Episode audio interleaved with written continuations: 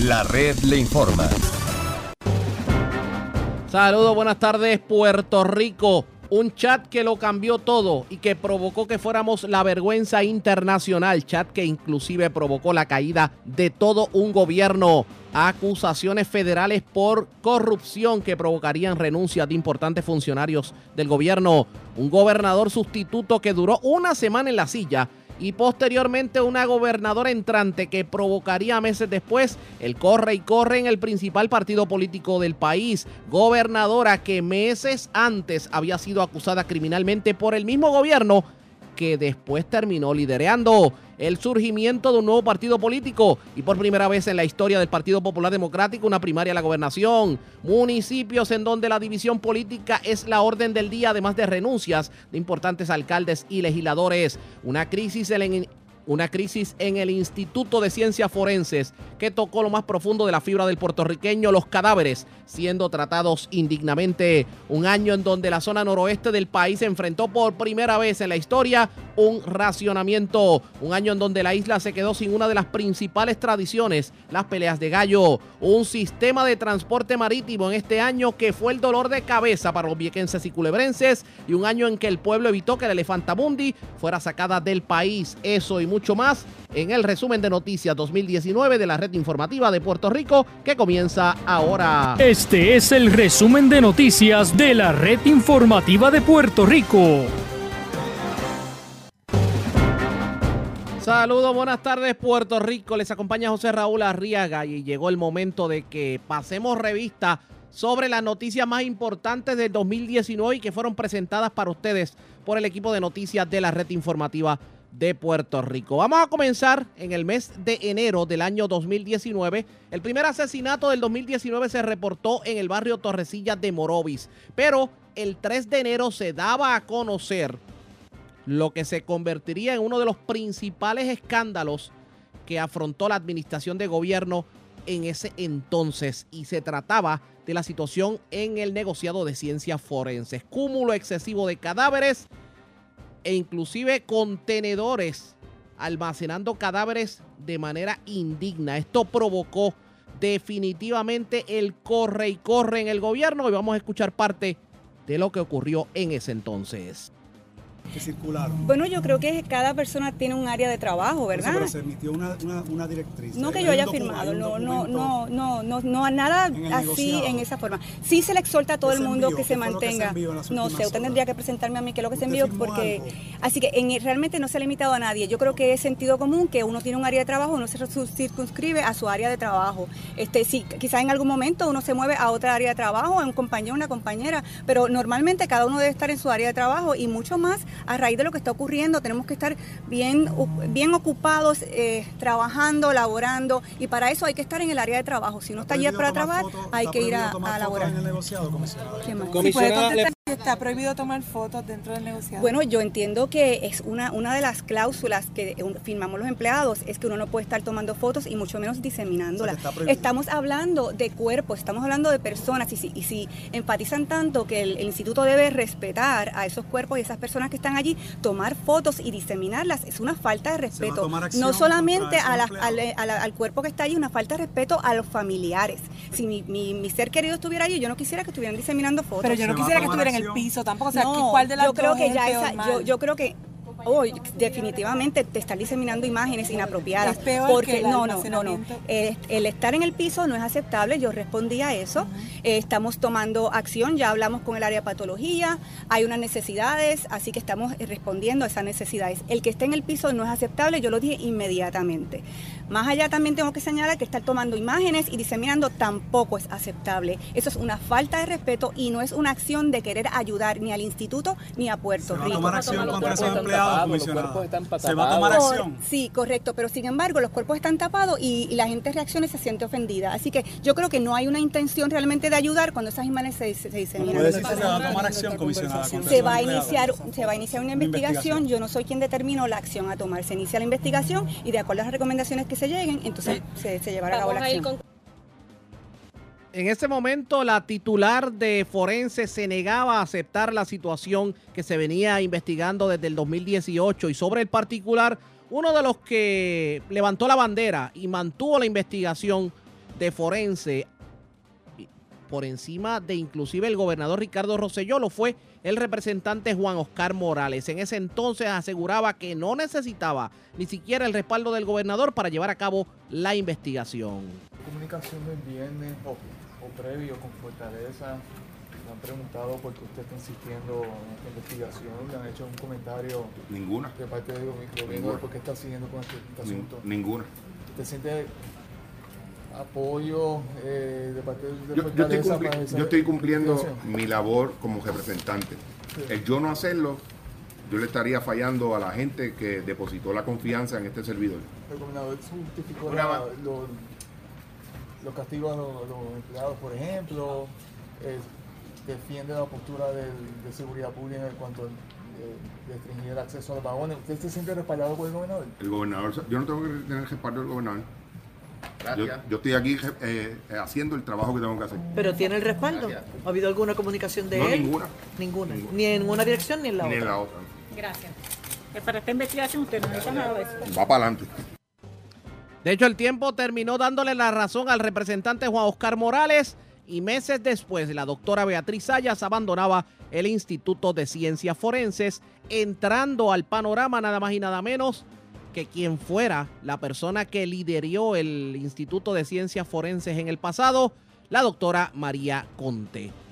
En otras noticias ocurridas en enero del 2019, Teresita Fuentes, secretaria del Departamento de Hacienda, renunciaba a su puesto y la funcionaria aseguraba que hubo presiones por parte de Fortaleza para ayudar a los llamados amigos del alma. De hecho, aseguraba la funcionaria que su renuncia fue por discrepancias con el principal oficial financiero del, eh, gobierno, en ese entonces, quien fuera también secretario de Hacienda, Raúl Maldonado, que regresó nuevamente a la silla. Dio la renuncia una vez que no pudimos llegar a un a un entendimiento. Eh, yo reiteré que la política pública iba a continuar, la del Chief Financial Officer, esto, y ante ese escenario, pues ella ha sometido la renuncia. Bueno, eh, de nuevo, la estructura en concreto eh, establece que el CFO es el Chief Financial Officer. por supuesto que esto se da en el espacio donde hay unas directrices que bajan y pues, no se está de acuerdo con esas directrices.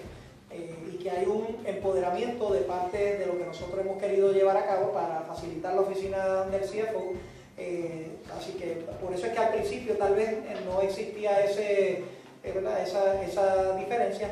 En, en, aquel momento, y como he dicho, a mí a diario me toca resolver un sinnúmero de, de, problemas. La gran mayoría de ellos podemos encontrarle solución. Esta renuncia en el mes de enero comenzaría a abrir la caja de Pandora sobre lo que terminó ocurriendo con la administración del otro hora gobernador Ricardo Rosselló. En el mes de febrero iniciamos con la renuncia de nada más y nada menos que el licenciado Alfonso Orona, quien presentó su renuncia como principal asesor legal del Ejecutivo, la que fue aceptada de manera inmediata. Pero escuche por qué. Porque Orona estuvo involucrado en un accidente de tránsito de carácter leve por conducir bajo los efectos de bebidas embriagantes y Orona se declaró culpable del incidente. En ese momento también nombró al secretario del Departamento de Corrección, Eric Rolón, como el subsecretario de la gobernación. Desde el día uno asumí responsabilidad, ¿verdad? Por los hechos y consistentemente en el día de hoy eso es lo que estoy haciendo, asumiendo responsabilidad eh, por los hechos. Esto ha sido un proceso eh, bien difícil, eh, primero para los perjudicados, a los que tuve la oportunidad no tan solo de responderle, sino de ofrecerle mis disculpas, que aunque fue un accidente leve, fue un mal rato. también para mí y para mi familia, yo lo que espero de esta situación, aparte de lo que ha pasado a mi personal, es que esto sirva de ejemplo y sirva también de advertencia para la ciudadanía en este tipo de situaciones, ¿verdad? Eh, que, si esto puede evitar que una situación como esta vuelva a ocurrir, pues este, yo creo que también ha sido un proceso de aprendizaje, tanto para mí como para la gente alrededor mío, y, y yo lo que quiero es pues asumir responsabilidad como lo hice desde el inicio, pasar la página y pues seguir hacia adelante y aparte de eso pues ya no tengo más comentarios. El intervalo menor de 500. El embriague es pena fija de 500 dólares, eso es lo que establece la ley con la última enmienda, y 50 dólares por cada punto adicional sobre el punto 8, que cuando tú sumas los 10 puntos por 50 dólares son 500 más que suman 1000. En realidad es una multa de 1000 dólares y una de 500. Ah, ok. También en el mes de febrero, el gobernador Ricardo Rosselló le pidió la renuncia y de hecho le aceptó la renuncia al director de la Autoridad de Transporte Marítimo, Juan Maldonado, porque este funcionario fue sorprendido utilizando transporte de carga para una actividad privada. Simplemente dejó a los viequenses sin transportación para llevar a personas de alto poder adquisitivo a una boda que se iba a llevar a cabo en Vieques. Ese mismo día, el gobernador anunció el nombramiento de la licenciada Mara Pérez Torres como la directora ejecutiva de la Autoridad de Transporte Marítimo, nombramiento que meses después fuera el dolor de cabeza de los viequenses y culebrenses. Dejarles saber que esta mañana, eh, eh, hace, hace unas horas, eh, acepté la renuncia de Juan Maldonado, el licenciado Juan Maldonado, para la Autoridad de Transportación Marítima. hay una, serie de imputaciones que, se han hecho. Él tiene su, su, debido espacio para poder defenderse sobre, sobre ello y hablar eh, sobre lo, ocurrido, eh, pero eh, en este momento hemos, se ha tomado esa, esa determinación y próximamente estaré anunciando un reemplazo para, para la Autoridad de Transporte Marítimo. También en febrero del 2019 sorprendió a muchos el anuncio del representante David Quiñones, quien en ese entonces le confirmaba a los presentes en una actividad en Lares que estaría aspirando a la alcaldía de Lares por el Partido Nuevo Progresista. Hoy, como portavoz de la gente humilde de este pueblo, hoy, pensando en devolver el partido a aquellos presidentes de barrio que eran nuestros alcaldes y se han olvidado. Hoy, compañeros, hoy, compañeros y compañeras, me siento en la libertad en la confianza de anunciarle que aspiraré a la alcaldía de Lares el próximo año. De hecho, esto es una política entre el representante David Quiñones y el alcalde de Lares, Roberto Pagán. Posteriormente, el representante anunció que no estaría aspirando a la alcaldía de Lares luego de que el gobernador Ricardo Rosselló se lo pidiera. Bueno, continuamos con el resumen de noticias 2019 de la red informativa de Puerto Rico. Gracias por estar con nosotros. Comenzamos el mes de marzo con tremendo papelonazo que hicimos a nivel internacional cuando el gobierno de Puerto Rico alegó que había enviado un avión con suministros a Venezuela, tomando en cuenta la crisis que enfrentaba el gobierno venezolano. Avión que nunca llegó. Y luego se trató de enviar un barco que tampoco llegó. Vamos a escuchar lo que dijera el entonces secretario de Estado Luis Rivera Marín, sobre ambos cargamentos. Llegó donde teníamos planificado que tenía que llegar. Eh, y nosotros continuamos con la misión en el día de hoy y debe de llegarle, aprovechando las ventanas que se abren, a quien le tiene que llegar. Dado la, situación que se da en cuanto a lo que pueda hacer comprometer la seguridad de quienes lo transportan y quienes lo van a recibir, yo me veo pues impedido de divulgar verdad todos los detalles de a qué hora, dónde llegó y dónde se encuentra. Y por tal motivo nos excusamos por la confusión que pude haber causado anoche al no aclarar en el detalle dónde se encontraba, cuál era la ruta, a dónde había llegado. Y nuestra intención no era ni confundir a ti y a tu audiencia y menos a los que están esperando esta ayuda.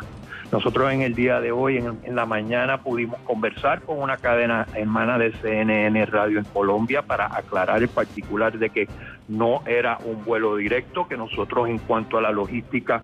De hecho, eso fueron parte de las expresiones que le diera el otrora secretario de Estado Luis Rivera Marín a la cadena CNN, entrevista que causó el repudio internacional, tanto así que el presidente del Senado, Tomás Rivera Chats, dijo lo siguiente sobre esta entrevista. Navidad y no llegan los regalos para los niños. Ese mismo secretario de Estado dijo que era culpa del Senado. Así que parece que haciendo pronósticos el secretario de Estado tiene un grave problema y me parece que él tiene que aclarar perfectamente el issue de la de lo que enviaron, a donde lo enviaron, porque compañeros y compañeras, las colonias como Puerto Rico no tienen misiones secretas. Las colonias como Puerto Rico no pueden incursionar en el espacio aéreo de países soberanos. Y aquí alguna gente parece que quieren jugar a la República. Así que de nuevo, la intención del pueblo puertorriqueño de ser solidario con los hermanos venezolanos está ahí. No hay un puertorriqueño, una puertorriqueña que no sienta el dolor y que no sienta la pasión por colaborar con un país vecino y hermano que sufre una de las peores dictaduras y una de las más graves crisis políticas de su historia. Todos los puertorriqueños queremos que la ayuda llegue, pero el afán de protagonismo de alguna gente no tiene límites. Así que de nuevo, señor presidente, aquí el malvado no es el secretario de Estado, el malvado es Maduro, para que pongamos en perspectiva correctamente de lo que se trata. El secretario de Estado le corresponde aclarar y al gobierno de Puerto Rico aclarar en qué consiste la ayuda, a través de quién la canalizaron y si finalmente llegó, a través de quién. De nuevo, las colonias no tienen misiones militares secretas ni pueden incursionar en el espacio aéreo de nadie. Eh, así es que, habiendo dicho esto, voy a volverle a dar el consejo que le di hace algún tiempo al secretario de Estado desde aquel podio. Cuando él dijo que si alguien no recibía el bono de Navidad en el gobierno de Puerto Rico, que pensara en el Senado, que si los niños no recibían el regalo de Navidad que pensara en el Senado, le dije aquella vez, cuidado, hoy le digo lo mismo Tenga cuidado, pero voy a darle un consejo mayor. Si no conoce del tema, mejor cállese, señor secretario de Estado. Otro de los asuntos que definitivamente acaparó la atención del pueblo a inicios del 2019 lo fue el racionamiento que por primera vez en la historia afectó residentes del noroeste de Puerto Rico, los que se sirven de la represa de Oaxaca. Escuchemos el momento en que Eli Díaz Atienza anunciaba precisamente el inicio de este racionamiento. Así que vamos a, nosotros trazamos un plan, eh, presentamos el plan eh, hoy aquí, vamos a presentarlo el jueves a las 10 de la mañana a los alcaldes de la zona, quienes, con quienes ya estamos en comunicación, y en ese momento pues se les notificará a los medios para que sepan exactamente eh, ¿verdad? el nivel de, servicio y, posibles ajustes en, en, el flujo de agua a través de los diferentes sistemas. Ese día jueves, una vez lo, finalicemos el proceso con, los, municipios. Además de eso, vamos a estar, ya tenemos aproximadamente 73 oasis eh, que se van a estar, voy a repasar los municipios que se afectan eh, del lago Oaxaca. Estos son Aguada, Aguadilla, Isabela, Moca, Quebradilla y ciertas porciones de Camuy y Rincón. Eh, nosotros ya habíamos, como, como dijimos hace unas semanas, yo, nosotros ya habíamos comenzado a hacer ajustes al nivel operacional. Habíamos podido sacar a la mayoría de las partes de Rincón, las sacamos del sistema de Oaxaca y las movimos al sistema de Mayagüez. Eh, tenemos el área de Culebrina eh, mucho más sólido en términos de poder ayudarnos con el área de Aguadilla y Aguada en caso de que lleguemos a problemas o sea, de 75 CFS, que era lo que se estaba extrayendo en un punto máximo, ya estamos en aproximadamente 45, 46 CFS en el día de hoy. Y vamos a continuar ajustando eso. Eh, nosotros tenemos pensado que los, ¿verdad? los ajustes van a comenzar el día 20 de febrero, pero queremos asegurarnos ¿verdad? de cuadrar por los alcaldes las diferentes ¿verdad? y tener el insumo de ellos también en términos de localización de, de los oasis que como dije van a ser 73 oasis que vamos a dividir entre las zonas. Estos incluyen unos camiones pequeños que le vamos a estar asignando a los municipios. De hecho, este racionamiento provocó preocupación entre los alcaldes de la zona. El racionamiento se mantuvo por varios meses, luego pues fue dejado sin efecto, tomando en consideración que las lluvias que se reportaron a mitad del 2019, pues definitivamente fueron una bendición para estos sectores. Punto 65, nosotros estábamos esperando a sobrepasar el nivel de los 190 metros, que es el, nivel donde pasa de ajustes operacionales a observación, y pues ya lo sobrepasamos, inclusive entendemos que hoy puede llegar hasta más lluvia, donde pudiese subir a, ¿verdad? Esperemos que pueda llegar hasta los 191, que nos pone en una mucho mejor situación, nada más con estos dos días de lluvia.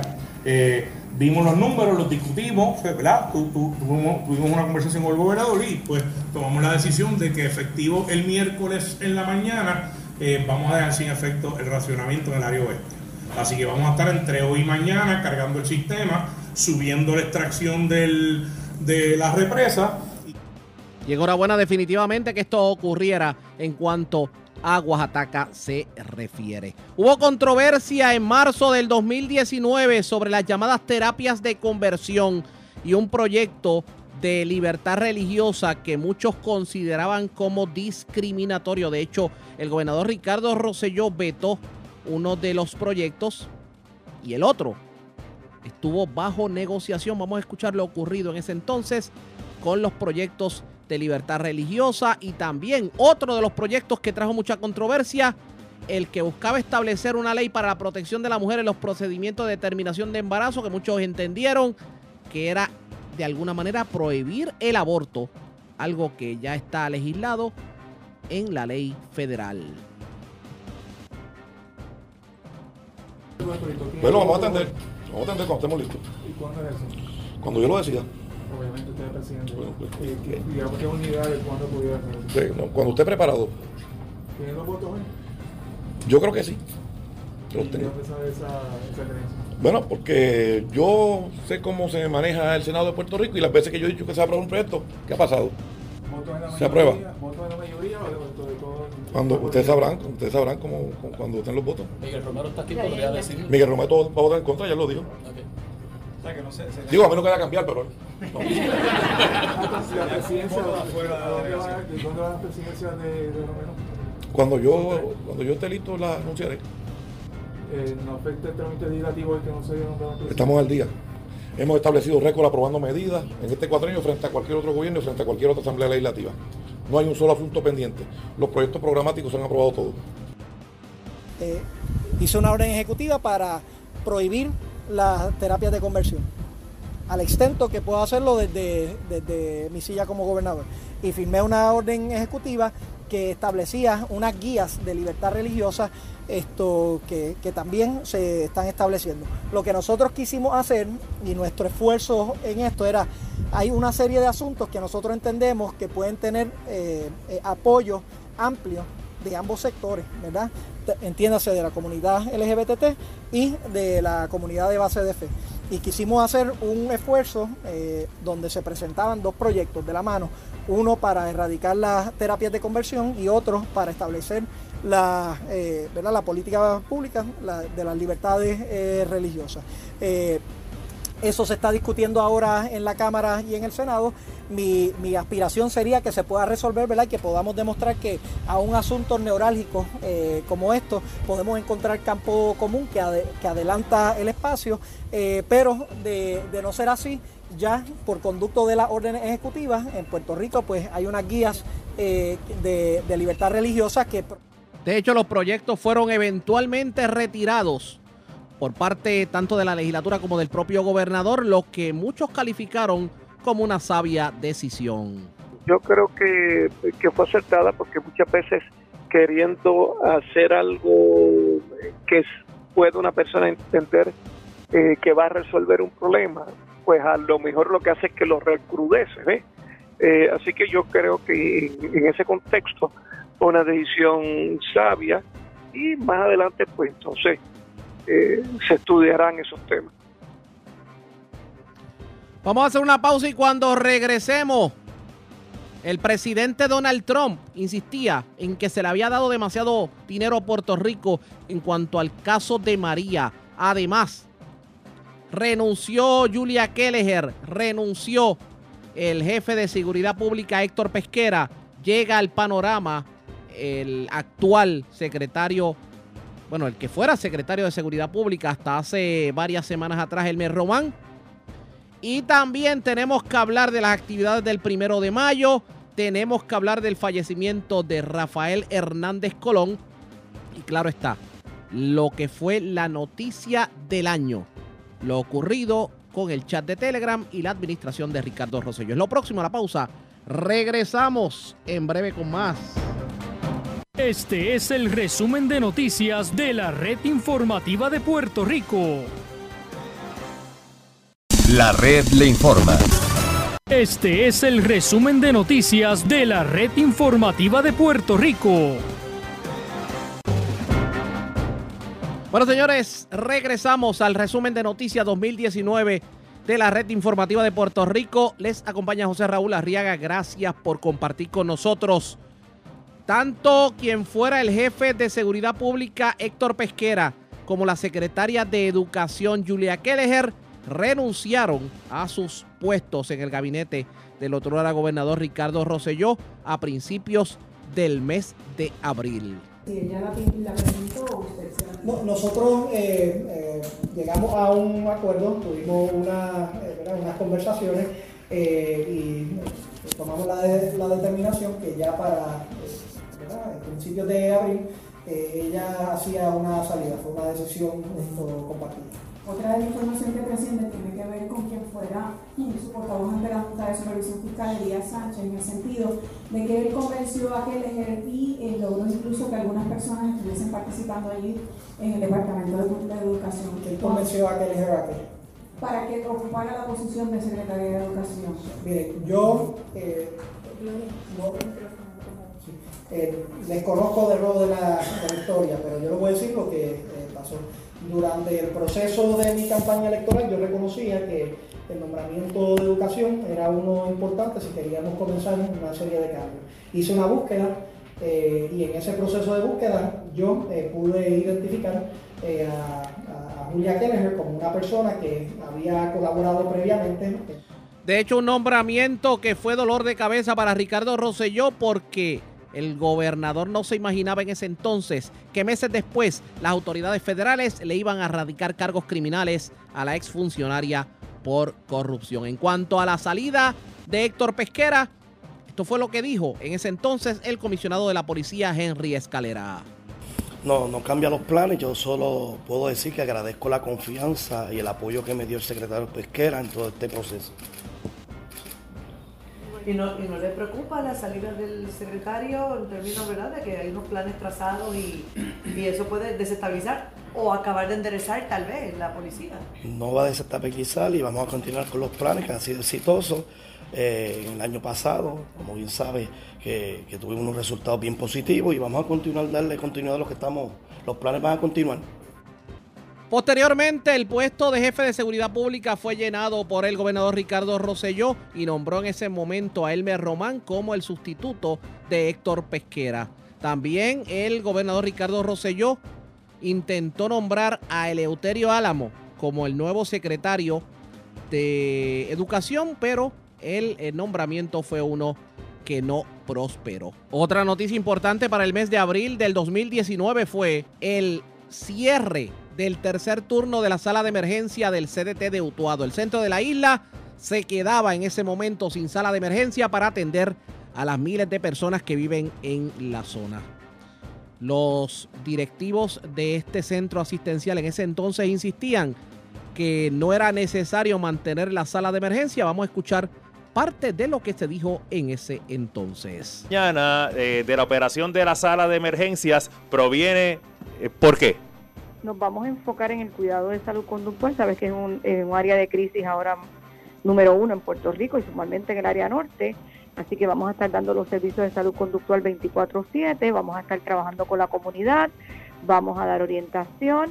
No hay por qué alarmarse porque el, el hospital va a funcionar en su horario regular de 7 de la mañana a 11 de la noche. Va a estar la sala de emergencia abierta y va a estar también todos los servicios OPD y todos los servicios que se le brindan a la comunidad en general. Pero tenemos un, una gran, eh, un gran número de llamadas desde el pasado eh, martes de ciudadanos preocupados de en caso de emergencia en altas horas de la noche, a la una de la mañana, a las dos de la mañana, eh, un paciente en el barrio Consejo, un paciente tal vez en el barrio Tetuán, en, áreas de difícil eh, acceso y movimiento. ¿Qué alternativas van a tener esos ciudadanos? Regularmente cuando tenemos una crisis en nuestro hogar, ¿verdad? Una emergencia, como tú bien dices, por Utuado el, el pueblo con más extensión territorial. Así que nosotros llamamos al 911 este servicio está capacitado para trabajar con cualquier crisis de emergencia y mover al hospital más cercano. Así que el hospital más cercano de Utuado son los hospitales de Arecibo y si está en el otra área del pueblo, pues Adjunta, Ponce, Pila, no vamos a tener ningún problema con relación a eso.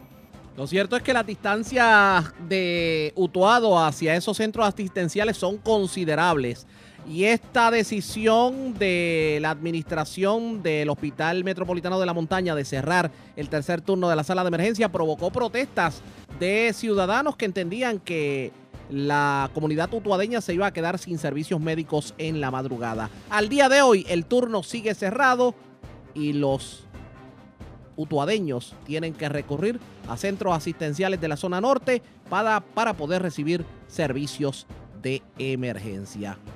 Llegamos al mes de mayo y con el mes de mayo el fallecimiento de quien en vida fuera el ex gobernador Rafael Hernández Colón.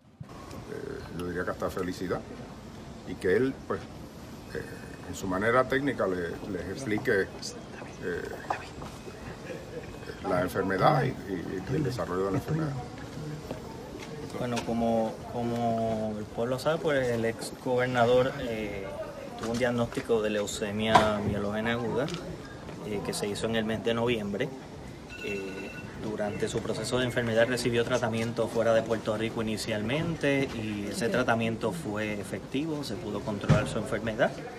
Eh, él estuvo en una condición estable y, bastante bien, pero pues lamentablemente el mes pasado pues hubo una recaída de su enfermedad, él ha estado recibiendo tratamiento y entrando y saliendo del hospital como ustedes saben. Finalmente esta semana pudimos sacarlo del hospital y trasladarlo aquí a su casa donde ya él estaba eh, manejando los síntomas para que él estuviera lo más cómodo posible, para que estuviera tranquilo. El ex gobernador estaba con su familia, estaba con sus amistades, estaba esos últimos días que, que, Dios nos permitió que estuviera aquí, estaba tranquilo, estaba sufriendo, estaba con toda su familia.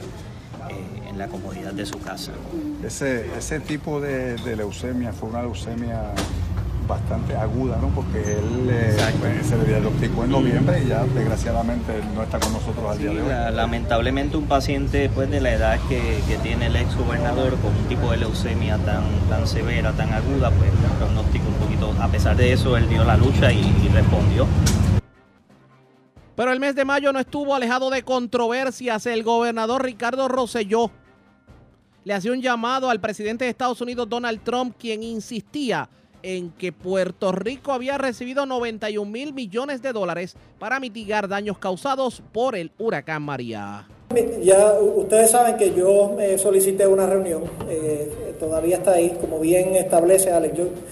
hay algún asunto de discusión eh, donde puede haber eh, un tome y dame sobre si algo es cierto o es incorrecto.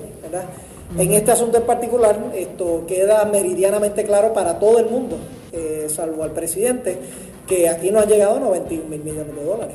El presidente lamentablemente confunde lo que fue un eh, estimado de costos de noviembre del 2017 eh, de daños en aquel momento que subió, ¿verdad? con el capital que se ha invertido en Puerto Rico. Permítanme aclararle a ustedes, yo, yo, creo que está aclarado, pero tal vez pueda, pueda llegar al presidente. Eh, solamente 5.3 eh, billones de dólares han, eh, han salido de FEMA para acá. De esos, la gran mayoría de ellos han sido para emergencias, o sea, para buscar personal de emergencia, para atender asuntos de emergencia, para poner blue roofs, para arreglar áreas de, de, energía. Si agregas todo lo que ha llegado hasta acá, podemos tal vez, incluyendo la consideración de Medicaid, todas estas cosas, podemos tal vez llegar como hasta 11 mil millones de dólares, esto, eh, eh, tal vez 12 mil. Eh, la cifra interesante es que los trabajos permanentes, que son los que importan en la reconstrucción, ya cuando uno sale de, la emergencia, ahí no han rebasado los 300 millones de dólares. O sea que es una fracción ínfima, ínfima de los 90 mil millones de dólares que, está Aquí pueden haber dos vías.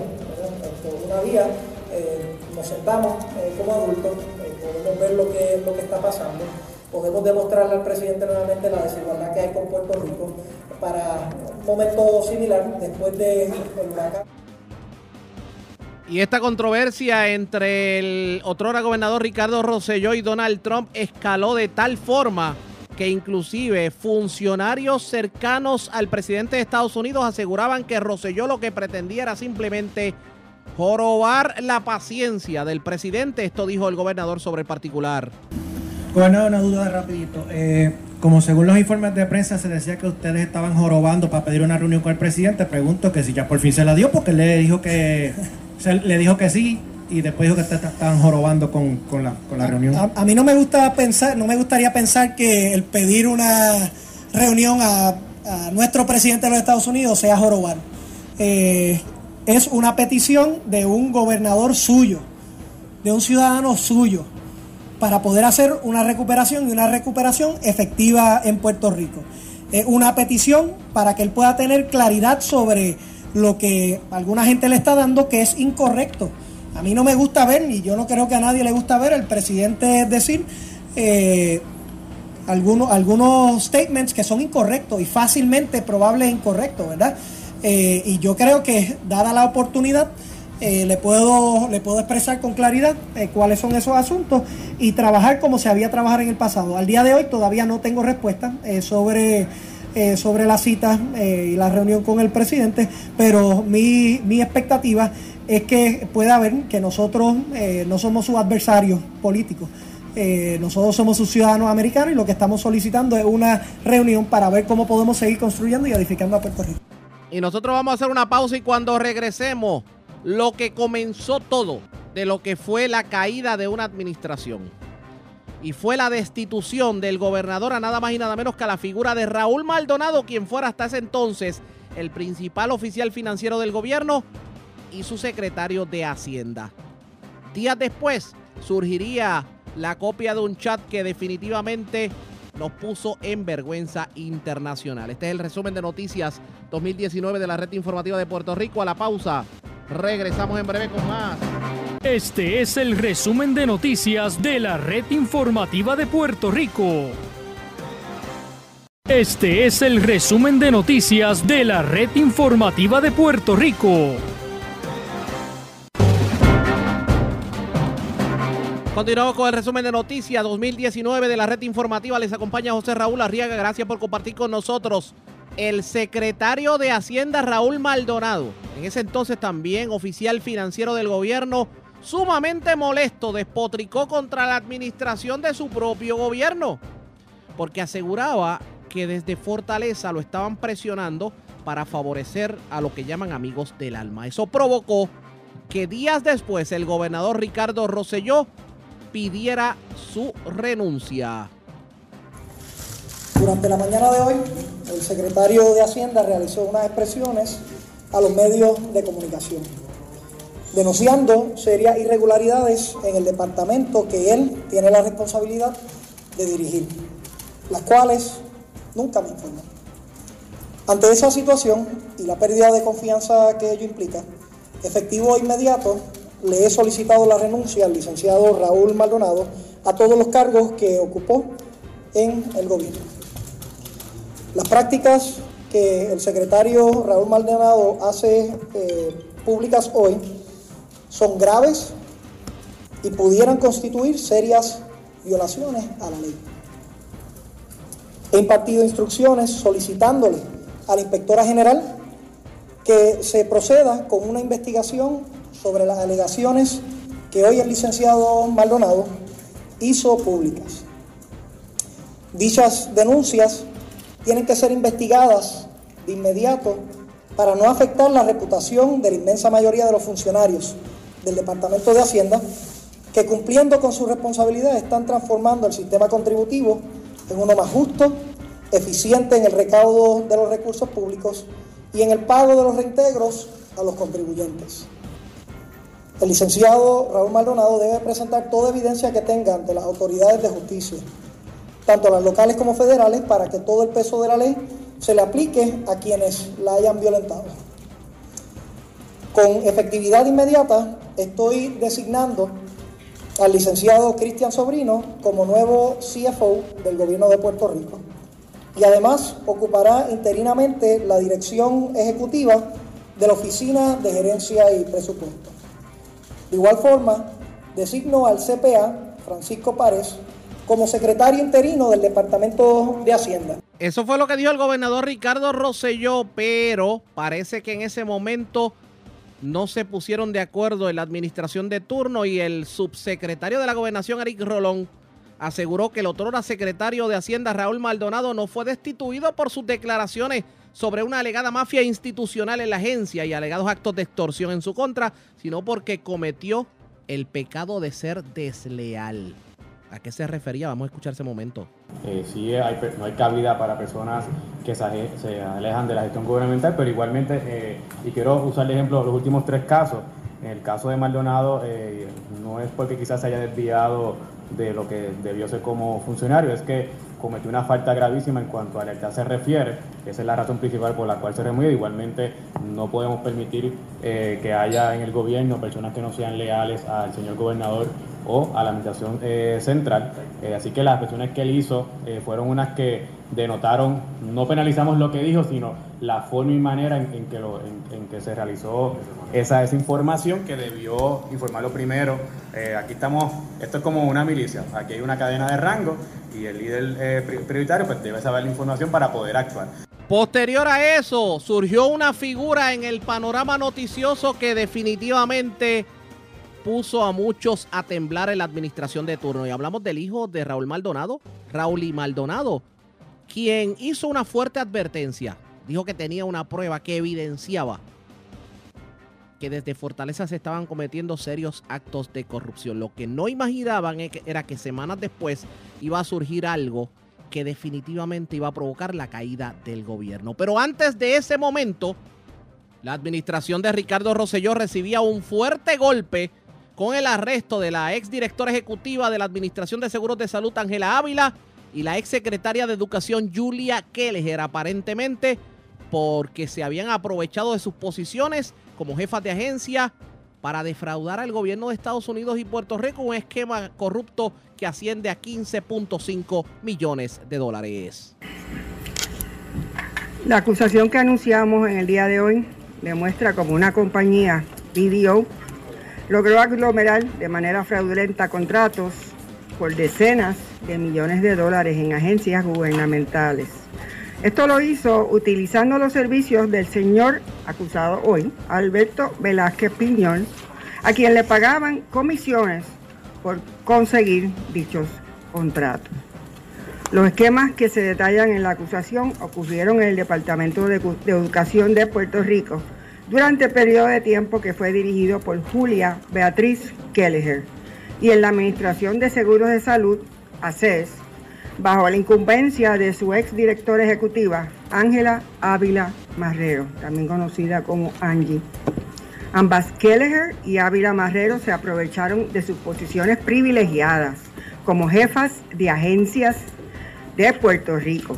Ambas defraudaron al gobierno de Estados Unidos y a Puerto Rico en un esquema de contratos ascendentes a 15.5 millones de dólares las reacciones no se hacían esperar en ese entonces. Escuchamos a la presidenta de la Asociación de Maestros Aida Díaz cuando aseguraba que el tiempo le daba nuevamente la razón, cuando aseguraba que la secretaria de Educación Julia Kelleher estaba defraudando al gobierno.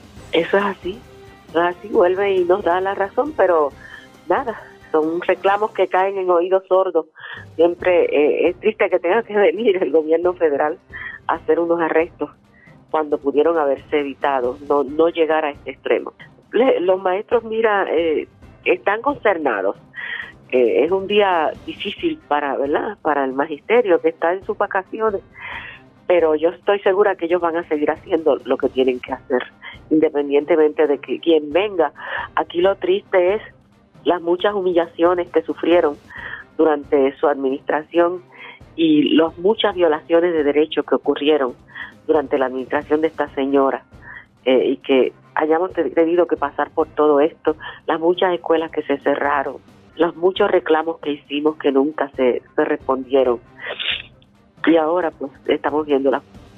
Eso dijo la jefa de la Asociación de Maestros Aida Díaz. Obviamente, desde ese momento comenzaba a manera de dominó la caída de la administración de Ricardo Rosselló. Pero antes de llegar al evento que verdaderamente marcó la historia política puertorriqueña. Otros arrestos se daban de empleados del Capitolio y se aseguraba que había un esquema de eh, empleados fantasmas. Sobre el particular, el presidente del Senado, Tomás Rivera Chats, hablaba de la siguiente forma. El fiscal federal dijo hoy claramente por qué lo acusó y no nos implicó a nosotros en absolutamente nada. Esa es una buena razón, Javier. ¿Qué te parece? ¿Qué te parece? Es que yo no superviso directamente a Ángel Figueroa. Esa es una premisa equivocada. Aquí hay un, departamento de administración que supervisa todas las dependencias. Yo no superviso directamente a Ángel Figueroa. Yo no sé si la tenía, yo no lo vi nunca con una explicación del Senado. Hay varias imágenes. Pues la viste tú, yo no las he visto, pero no trabaja para nosotros. Porque usted descartó cuando esta investigación sobre el públicamente, usted dijo que esto era balas al aire. ¿Cuándo yo dije eso? Lo dijo públicamente. ¿Pero cuál fecha pues? No, tengo la fecha, no, no lo puedo saber, claro. Eh, ¿Por qué descartó de, de? Número uno, no, no, perdón, perdón. Lo que ocurre es que aquí hay gente que plantea eh, y especula. ¿verdad? Aquí no hay ningún empleado fantasma ahora mismo de los acusados. Hay un contratista que cometió un fraude en una factura. Esos son los hechos. ¿Estamos de acuerdo? ¿Es un contratista fantasma? No, no, no. El contratista incluyó información falsa, que es distinto. No es un contratista fantasma. Incluyó información falsa que los controles y los rigoles que se llevaron a cabo permitió identificar. Eso es lo que ocurrió. Sí, senador, quería saber cuánto ganaba el, señor Ángel Figueroa en su cuenta. Está en la página del Senado, está toda la información de los salarios de todos los empleados Raúl y Maldonado tampoco imaginaba que esto iba a ser el detonante para que se comenzara una persecución en que se hizo público la cantidad de armas que tenía en su poder y se citó a una investigación en su contra. Tuvieron que personarse al cuartel general de la policía, tanto Raúl y Maldonado como el otro secretario de Hacienda Raúl Maldonado, representados por la licenciada Mayra López Mulero. Vamos a escuchar lo que ocurrió en ese entonces. De armas, la dirección residencial, etcétera, y a que según el criterio de el, superintendente, ahora comisionado de la Policía de Puerto Rico, Henry Escalera, él tiene facultad para activar, y cito, una investigación pacífica, lo que, eso es, lo que quiera eso decir, conforme a un protocolo que le da facultad para activar una investigación pacífica. incluye a Maldonado Padre? No, el, señor Maldonado Padre está como padre y como ciudadano dándole apoyo a su hijo. En términos de la representación legal dual, en este momento, en este momento ha hecho, hasta el eh, momento no hay algún conflicto hasta este momento bueno hasta este momento y qué bueno que me traiga que me trae la la pregunta porque sé que eres abogado también. Hasta este momento la respuesta es que no. No obstante estamos preparados para si surgiera poder manejarlo con, de manera impecable. Y por otro lado este la razón por la que no te puedo contestar categóricamente la pregunta es que todavía, como verás, estoy atendiendo asuntos colaterales que me parecen totalmente improcedentes, que les restan tiempo a esta abogada para poder conocer y entrevistar serenamente a sus clientes. Escalera dice que no ordenó revelar esa lista de esa lista de armas, dice Escalera pues que él no ordenó revelarlo. Mire, si no lo si no lo ordenó él, él tiene que responder por eso porque él como máximo líder de, a cargo de la seguridad de la gente, y dicho sea de paso, me extraña que el señor Elmer Román no se haya expresado, pues vamos a indagar quién lo hizo, porque esto va a tono con lo que estamos denunciando públicamente en torno a cómo se activa el poder del Estado para atropellar ciudadanos por el simple pecado de divulgar información que denuncia prácticas ilícitas que deben ser evaluadas por las autoridades. Tanto de aquí en adelante la cosa cambiaría definitivamente en la administración de Ricardo Rosselló y vamos a hacer una pausa, identificamos nuestra cadena de emisoras en todo Puerto Rico. Cuando regresemos lo que definitivamente fue la noticia del 2019 y fue la caída de la administración de Ricardo Rosselló cuando se reveló el llamado chat de Telegram. A la pausa, este es el resumen de noticias 2019 de la red informativa de Puerto Rico. Regresamos en breve. Este es el resumen de noticias de la red informativa de Puerto Rico. Este es el resumen de noticias de la red informativa de Puerto Rico. Damos inicio a la segunda hora de programación en el resumen de noticias de la red informativa de Puerto Rico, resumen 2019. De inmediato a las noticias, señores, definitivamente la noticia del año se resume en el siguiente sonido. En todas las decisiones que he tomado como gobernador, he puesto mi empeño para que siempre éstas hayan tenido en cuenta el bienestar de mi tierra. Las horas dedicadas a la confección, elaboración y ejecución de los planes de trabajo son horas donde mi único norte ha sido la transformación de nuestra isla y el bienestar de nuestra gente. Aún en los momentos de tribulación, siempre he sentido que mi responsabilidad era cumplir con mi trabajo en el término prescrito en ley. Estaba dispuesto a enfrentar cualquier reto teniendo el pleno entendimiento que prevalecería ante cualquier imputación o cualquier proceso. A pesar de contar con el mandato del pueblo que democráticamente me eligió, hoy siento que continuar en esta posición representa una dificultad para que el éxito alcanzado perdure. Luego de escuchar el reclamo, hablar con mi familia, pensar en mis hijos y en oración, he tomado la siguiente decisión. Con desprendimiento, hoy les anuncio que estaré renunciando al puesto del gobernador efectivo el viernes 2 de agosto del 2019 a las 5 de la tarde. Estos días estaré atendiendo asuntos pendientes que viabilicen una transición ordenada. A esa hora culminaré mi mandato y daré paso al proceso de sucesión establecido por nuestra Constitución para juramentar a quien en ese momento corresponda completar el proyecto trazado para este cuatrienio. El gobernador Ricardo Rosselló, el 25 de julio del 2019, tomó la decisión de renunciar como gobernador. La primera vez en la historia de Puerto Rico reciente en donde un gobernador termina tomando esta decisión. ¿Y cómo surge esta controversia? Pues sepa usted que el gobernador de Puerto Rico, Ricardo Rosselló, y sus más cercanos colaboradores realizaron trabajo político partidista en horas laborables y utilizando recursos públicos desde un chat de Telegram, donde el grupo orquestaba cómo manejar la narrativa política a través de las redes sociales y medios de comunicación del país. De hecho, los intercambios que van desde finales del 2018 al 20 de enero de este año un chat que fue revelado específicamente el 13 de julio del año 2019 por la periodista Sandra Rodríguez Coto.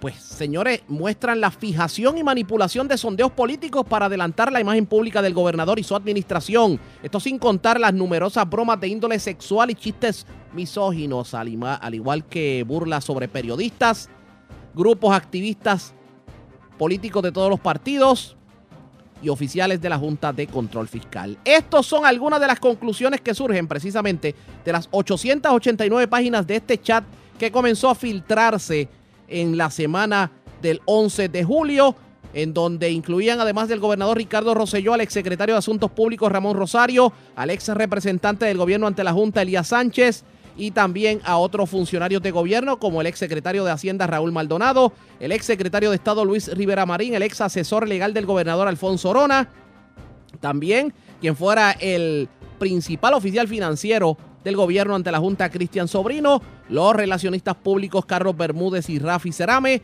el publicista Edwin Miranda, el ex secretario de la Gobernación Ricardo Gerandi y quien fuera el secretario de Asuntos Públicos Anthony Maceira. En el chat pues se discutían temas de política pública y se intercambiaba información privilegiada hacia varios funcionarios. Un chat que provocó diferentes reacciones, escuchemos algunas de ellas. Para poder entonces determinar cuál va a ser mi posición. Aceptar las disculpas del gobernador ayer. Yo quiero escuchar varias cosas del gobernador, así que les voy a pedir que me permitan primero hacerle las preguntas que tengo y claro que sí que escuché anoche. No le dice nada de esa conferencia todavía. Bueno, lo que pasa es que todavía quedaron preguntas sin contestar y a esto es que vengo a hacerle las preguntas. El gobernador ofreció una disculpa eh, a las mujeres, a Eso es con relación a lo que ya había salido. Esta mañana entiendo que salió otra información y además vengo a pedirle que por favor lo que entendí que dijo anoche de que no va a hablar más del chat no sea correcto, porque cada vez que salga algo deberíamos poder hablar. ¿Pedir disculpas es suficiente? Bueno, lo que pasa es que en algunas ocasiones sí, pero depende de todo lo acontecido y como todavía no conozco todo el contenido del chat, no sé si es Pero suficiente dicen o no. que hay más lenguaje, por ejemplo, de tipo sexual contra A eso es que reporteras. vengo a preguntar, eso es lo que quiero preguntar, porque entonces dependiendo del resultado final de todo lo que diga ese chat, será mi posición. Pero somos Esa fue Zoela Boy, otro de los que habló fue el alcalde de Bayamón, Ramón Luis Rivera, y esto dijo sobre el tema. En ese diálogo coloquial eh, decimos y utilizamos frases que pudieran sonar ofensivas, pero que no se dan en ese contexto. Se dan en el contexto este de decir, por ejemplo, oye, ¿qué clase de palo Dios uno de este? Ese tipo está. eh, y uno usa una frase eh, que pudiera interpretarse como incorrecta, pero se da en un momento coloquial. Hay que ver cómo sucedió. Hay que ver también si eso fue traqueteado.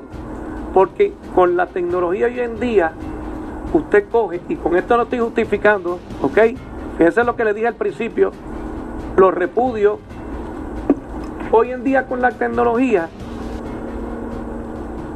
a lo mejor el que dio las 800 páginas sacó parte de los comentarios que él decía, sacó alguno que otro comentario, y de momento cuando tú sacas algo de información puedes sacar de contexto la conversación.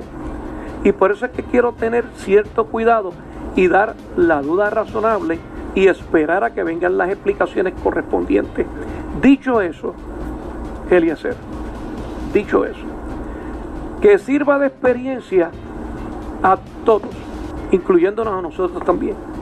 Porque todos en algún momento dado, a veces en broma, nos hacemos comentarios, los escribimos, después quedan escritos, si se sacan de contexto, produce lo que está produciendo hoy.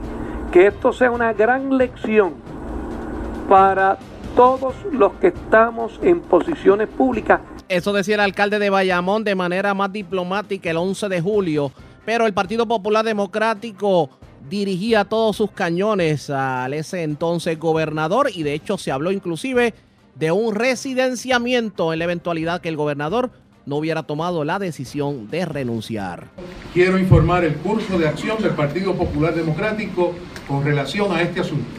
En primer lugar, el Partido Popular Democrático como institución exige la renuncia inmediata del gobernador Ricardo Rosselló Nevares. En el descargue de nuestras funciones, el Partido Popular Democrático, a través de sus delegaciones en Cámara y Senado, solicitan que los presidentes de los cuerpos legislativos inicien de inmediato una investigación que encamine el proceso de identificación de las causas de residenciamiento del gobernador de Puerto Rico. El origen de cualquier acción a tales fines le corresponde a la Cámara de Representantes, por lo cual ya nuestra delegación en la Cámara de Representantes y nuestro portavoz Rafael Hernández Montañez están listos. Como ruta alterna y ante el hecho de que la Asamblea Legislativa se encuentra en receso, podemos anticipar que las delegaciones de mayoría intenten rehuir su responsabilidad aduciendo eso como excusa, que estamos en un receso legislativo. En ese entonces comenzaba a llenarse el cuarto de agua en la administración Rosselló, tanto así que la comisionada residente Jennifer González aseguraba que Rosselló no podía aspirar a la reelección. es hacer las cosas. El pueblo en este momento demanda acción. Yo como comisionada residente en Washington no puedo darme el lujo de que todos los días salga un señalamiento, de que todos los días salga una nueva, un nuevo capítulo. Es momento de tomar acción. Creo también que el gobernador no debe ser el candidato a la gobernación por nuestro partido. Aquí hay que tomar acciones directas porque yo siento vergüenza ante todo lo que se está diciendo en, esta, en estas comunicaciones privadas. Yo fui una de las primeras en endosar la candidatura del señor gobernador. porque creí en su capacidad, creí en su compromiso y creí en su carácter. Y en ese entonces comienzan a surgir varias alternativas o versiones de lo que debía ocurrir con la administración Roselló y con él, otro hora gobernador. ¿Cuál fue el término que surgió en ese momento? Residenciamiento. Famoso informe de los juristas, si he leído por diversos medios, que han concluido que hay base suficiente para iniciar el residenciamiento. Eso indica que han identificado por ellos cuatro delitos graves y un delito menos grave conlleva eh, depravación moral, que es lo que requiere la Constitución. Mi emplazamiento, una vez más, a la mayoría parlamentaria, al, presidente de la Cámara, es que hay que empezar el procedimiento de residenciamiento ya. No podemos estar a la merced de lo que diga el gobernador, de lo que vaya a hacer el gobernador. Si el gobernador renuncia, que es lo que reclama el país, pues la Cámara cesa sus funciones en cuanto al residenciamiento porque perderíamos jurisdicción sobre él en, en, términos de ese procedimiento. No obstante, hay que comenzar ya. Se los dije hace ocho días mediante carta, se podía haber comenzado el proceso, incluso integrar a, a este panel de juristas. Ya hay por lo menos tres documentos que demuestran que se puede iniciar lo que requiere la sección 21 del artículo 3 delitos graves o delitos menos graves en una interpretación, y esto es bien importante, en una interpretación para un juicio político en el Senado y en la Cámara. Yo hice una investigación y concluí entre 16 a 18 delitos. El de los juristas incluye todos y cada uno de los que yo señalé. Están incluidos los del Colegio de Abogados. Yo sigo recibiendo información de colegas abogados que están haciendo su propio trabajo. Ayer recibí un documento del licenciado Luis Abreu Elías, conocidísimo por su trayectoria en el mundo del derecho criminal y del derecho de litigio en Puerto Rico, y donde también indica incluso mucho más delitos. Aquí lo importante es que ha habido una violación al principio constitucional de cumplir la ley y de que los demás y hacer que se cumplan, que ese es el primer mandato que tiene un gobernador. Esa es la base suficiente para todo y cada una de estas violaciones que se establecen. Aquí no es un procedimiento criminal, es un procedimiento político y hay que comenzarlo ya. Simultáneo a todo lo que podía hacer el gobierno en ese entonces, sectores de todo el país abogaban por la renuncia de Ricardo Rosselló, tanto así que se creó un campamento permanente en la fortaleza. Varios incidentes violentos ocurrieron con los manifestantes y la policía al extremo de lanzar gases lacrimógenos contra la multitud que se aglomeraba todas las noches en la calle Fortaleza, esquina Calle del Cristo. Imágenes que definitivamente viajaron el mundo. Posterior a ello, se llevó a cabo una marcha en donde casi medio millón de personas paralizaron la zona metropolitana y pidieron la renuncia del gobernador. La gran cantidad de mujeres en la marcha y mujeres que, que incluso reclaman la muerte de familiares, sobre todo personas que fallecieron durante el huracán como consecuencia de que no tuvieron los servicios, sobre todo los enfermos y la gente que, que tiene que eh, recibir los servicios de diálisis, que todos sabemos la tragedia que vivieron todas esas familias que, que perdieron seres queridos porque no llegó la ayuda a tiempo. Así que hay un coraje generalizado y aunque el día ha sido lluvioso, mira, ahora ha dejado de, ha dejado de, de, de llover copiosamente, sí sigue llovinando, pero, pero no estaba como hace un rato. Eh, pero con todo eso la gente se ha quedado, la gente no se quiere ir. Y todos con cartelones que hablaban más allá de Ricky renuncia, sino unos reclamos específicos en temas de salud, en temas de vivienda. La renuncia en efecto se materializó y llegó el día de la salida del gobernador. ¿Qué ocurrió ese día? Vamos a escuchar. Sale Ricardo Rosselló del panorama político y llega Pedro Pierluisi. Pedro Pierluisi fue nombrado como secretario de Estado a un día de renunciar Rosselló y por consiguiente se convirtió en el nuevo gobernador. Estuvo fungiendo por una semana, pero no faltó la impugnación a su nombramiento. Y uno de los que alzó la batuta, o sea, la lideró sobre esta impugnación fue nada más y nada menos que el presidente del Senado, Tomás Rivera Chats. Así que sí el Senado trabajó diligentemente este asunto y responsablemente porque tenía que, teníamos que tener todos los documentos para poderlo evaluar como corresponde. Pero en Puerto Rico lamentablemente se recurre a la demagogia. Y entonces algunas personas decían que era una batalla, como dijo el compañero Vargas Pidotti, qué pena que no esté aquí, ah, no está por allá. Del PNP, no. Hace algunas semanas en un, caucus, el compañero Henry Mansaya, y me puede, y puede acreditar lo que yo estoy diciendo, le pidió al caucus que, que le solicitaran al gobernador que me designaran secretario de Estado. Y yo le dije al compañero que no, que no me interesaba. Y otros compañeros trataron de convencerme y yo les dije que no. El compañero Nimasaya está aquí, que puede dar fe de que eso fue así. Pero entonces aquí gente quería hacer ver que esto era una pelea de que yo quería ser gobernador. Yo, si hubiese aspirado a la gobernación, quisiera llegar con los votos, no a la cañona.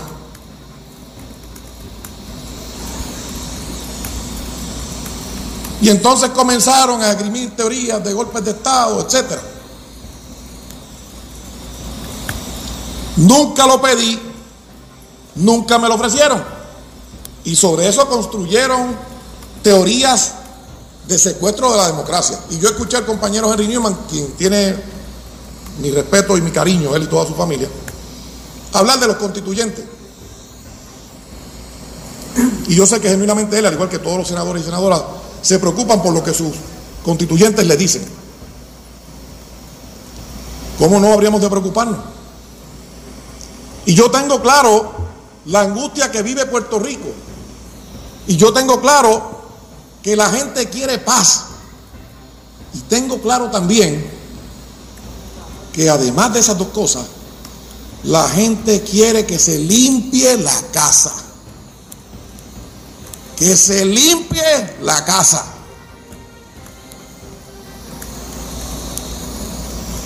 Pero ¿cómo le damos paz?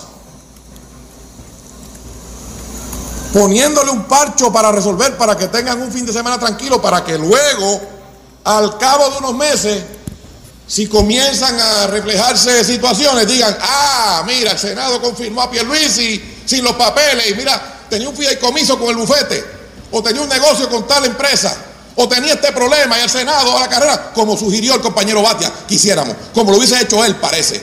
Yo no soy como usted. Yo hago las cosas bien. Aprenda.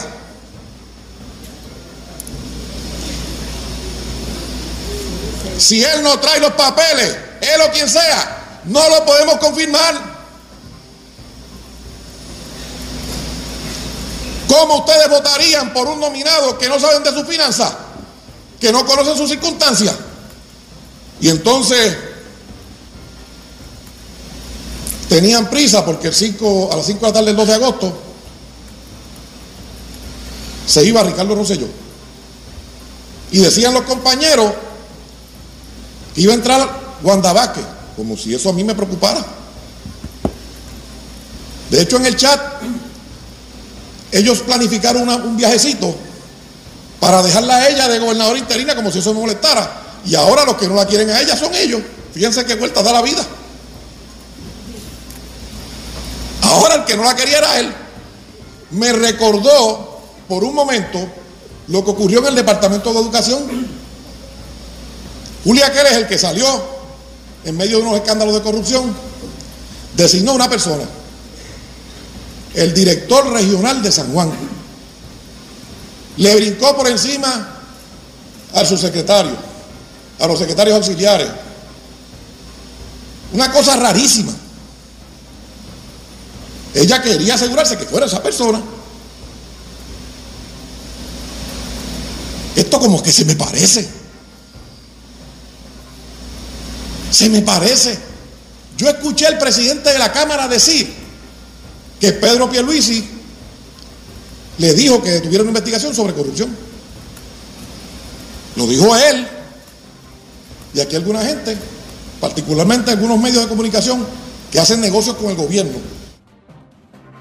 Y precisamente vamos a escuchar ese momento en que el presidente de la Cámara, Johnny Méndez, decía que no se sentía complacido de lo que había dicho Pedro Pierluisi en sus vistas de eh, confirmación. Por lo menos vamos a escuchar lo que dijo, para que ustedes tengan una idea de cómo es que se da el hecho de que Pierluisi en la gobernación solo duró una semana. Presidente, eh, ¿quedó conforme con las contestaciones que le dio Pedro Pierluisi? No, yo estoy satisfecho de que yo cumplí con mi deber de decir lo, lo que realmente pasó, lo que sucedió y lo, y, y lo que es mi responsabilidad con el pueblo de Puerto Rico. señala que puede haber sido una impresión suya incorrecta. Curioso que todos los que estuvimos allí nos hayamos llevado la misma impresión. O sea, que existen que fue un intento de Para que ustedes entiendan un poco la controversia, Pierluisi entra como gobernador tras ser nombrado por el saliente Ricardo Rosselló como secretario de Estado y por orden constitucional le tocaba obviamente el puesto. Lo cierto es que ese nombramiento no había sido confirmado, eventualmente fue confirmado por Cámara y Senado. Lo cierto es que el Senado de Puerto Rico y Tomás Rivera Chats impugnaron este nombramiento y el Tribunal Supremo de Puerto Rico le dio la razón al presidente del Senado y por consiguiente Pedro Pierluisi tuvo que salir de la gobernación. ¿Quién llegó a la gobernación? Consenso tiempos en los que se hace aún más patente el reclamo del pueblo a exigir resultados a sus líderes. La justicia social, la educación, la salud, la seguridad, el crecimiento económico son asuntos que marcan la más alta prioridad de mis atenciones de manera inmediata al asumir este cargo. En los próximos días estaré convocando a los diversos sectores de la sociedad civil y partidos políticos, líderes comunitarios, empresariales, cívicos y religiosos para escuchar directamente su sentir y conocer las aportaciones que tengan a bien presentar en beneficio de nuestro pueblo. De igual manera, me estaré reuniendo con los líderes de los cuerpos legislativos para tener un diálogo constructivo por el bien de Puerto Rico. Una vez completada esa radiografía y como parte de un diálogo conciliador e inclusivo, trabajaremos en todo aquello que nos une y buscaremos un consenso en todo lo que no coincidimos. Wanda Vázquez, en efecto, se convierte en la nueva gobernadora, gobernación que ha llamado mucho la atención de varios sectores por su apertura a escuchar a obviamente los planteamientos de los diferentes grupos y varias decisiones que ha tomado, como por ejemplo devolverle eh, los días de vacaciones y de enfermedad a los empleados públicos que le habían sido quitados bajo la administración de Ricardo Rosselló el aumento a los bomberos, entre otros. Nosotros vamos a una pausa y cuando regresemos vamos a hablar de candidaturas porque se cerró el CER con el Partido Popular Democrático cuando el alcalde de Comerío, José Santiago, decidió no aspirar a la gobernación y unirse al grupo de Carmen Yulín Cruz. También el caso de Roberto Prats, que decidió no aspirar a la gobernación y decidió unirse al grupo de Eduardo Batia.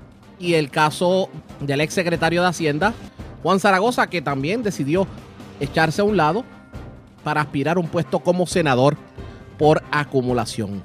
En el caso del Partido Nuevo Progresista, Wanda Vázquez anunció que estaría aspirando a la gobernación en las elecciones del 2020, lo que provoca una primaria con Pedro Pierluisi, que definitivamente no se quedó con la carabina al hombro y decidió aspirar a la gobernación en el 2020. También tenemos, también tenemos que hablar sobre una tradición que desaparece en Puerto Rico y es las peleas de gallo luego de la prohibición que hiciera el, gobierno federal y que entrara en vigor en el mes de diciembre. Es lo próximo, la pausa. Regresamos en breve. Este es el resumen de noticias de la red informativa de Puerto Rico. La red le informa. Este es el resumen de noticias de la red informativa de Puerto Rico.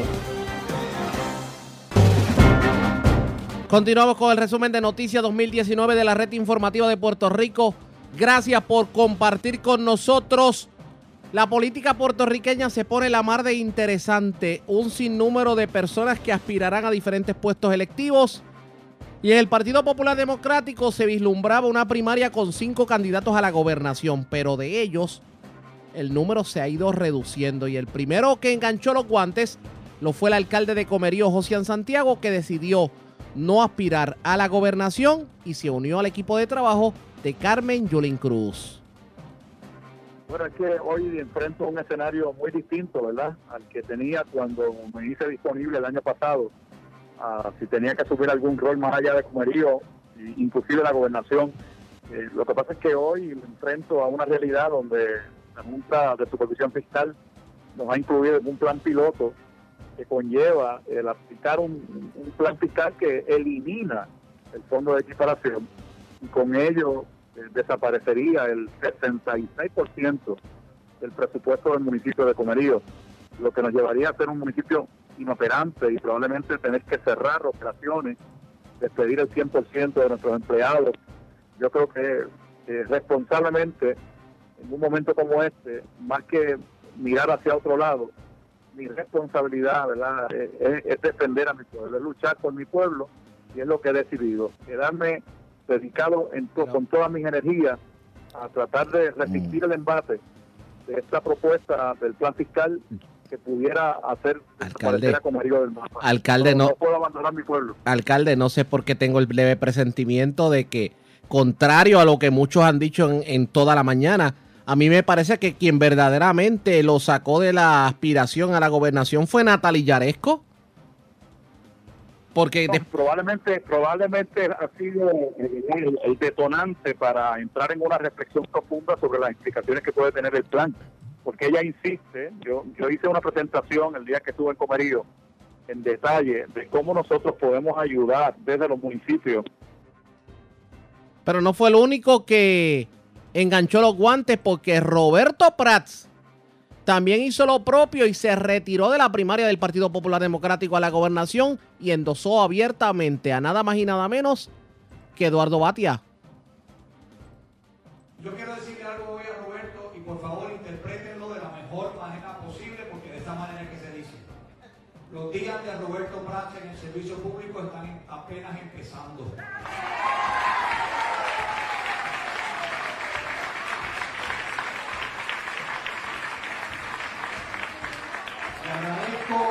Su carácter, su valentía, su intelecto, su innovación.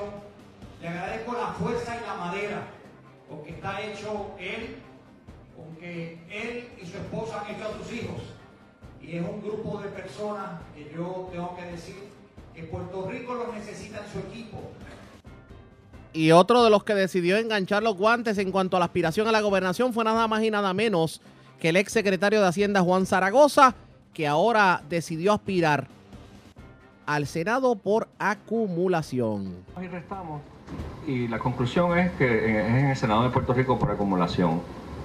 Yo había expresado anteriormente que no me veía en la legislatura porque yo soy un hombre de trinchera, ¿verdad? Más operacional que otra cosa, pero hablando con compañeros de la Cámara y del Senado, también me he dado cuenta que a través de la legislatura puedo tener las herramientas en el camino, y ustedes me verán expresándome endosar o no endosar ideas de diferentes candidatos. Y yo espero que el candidato que gane tenga ese mismo enfoque, porque el candidato que, gane debe llevar una canasta de buenas ideas, de ideas de todos los candidatos.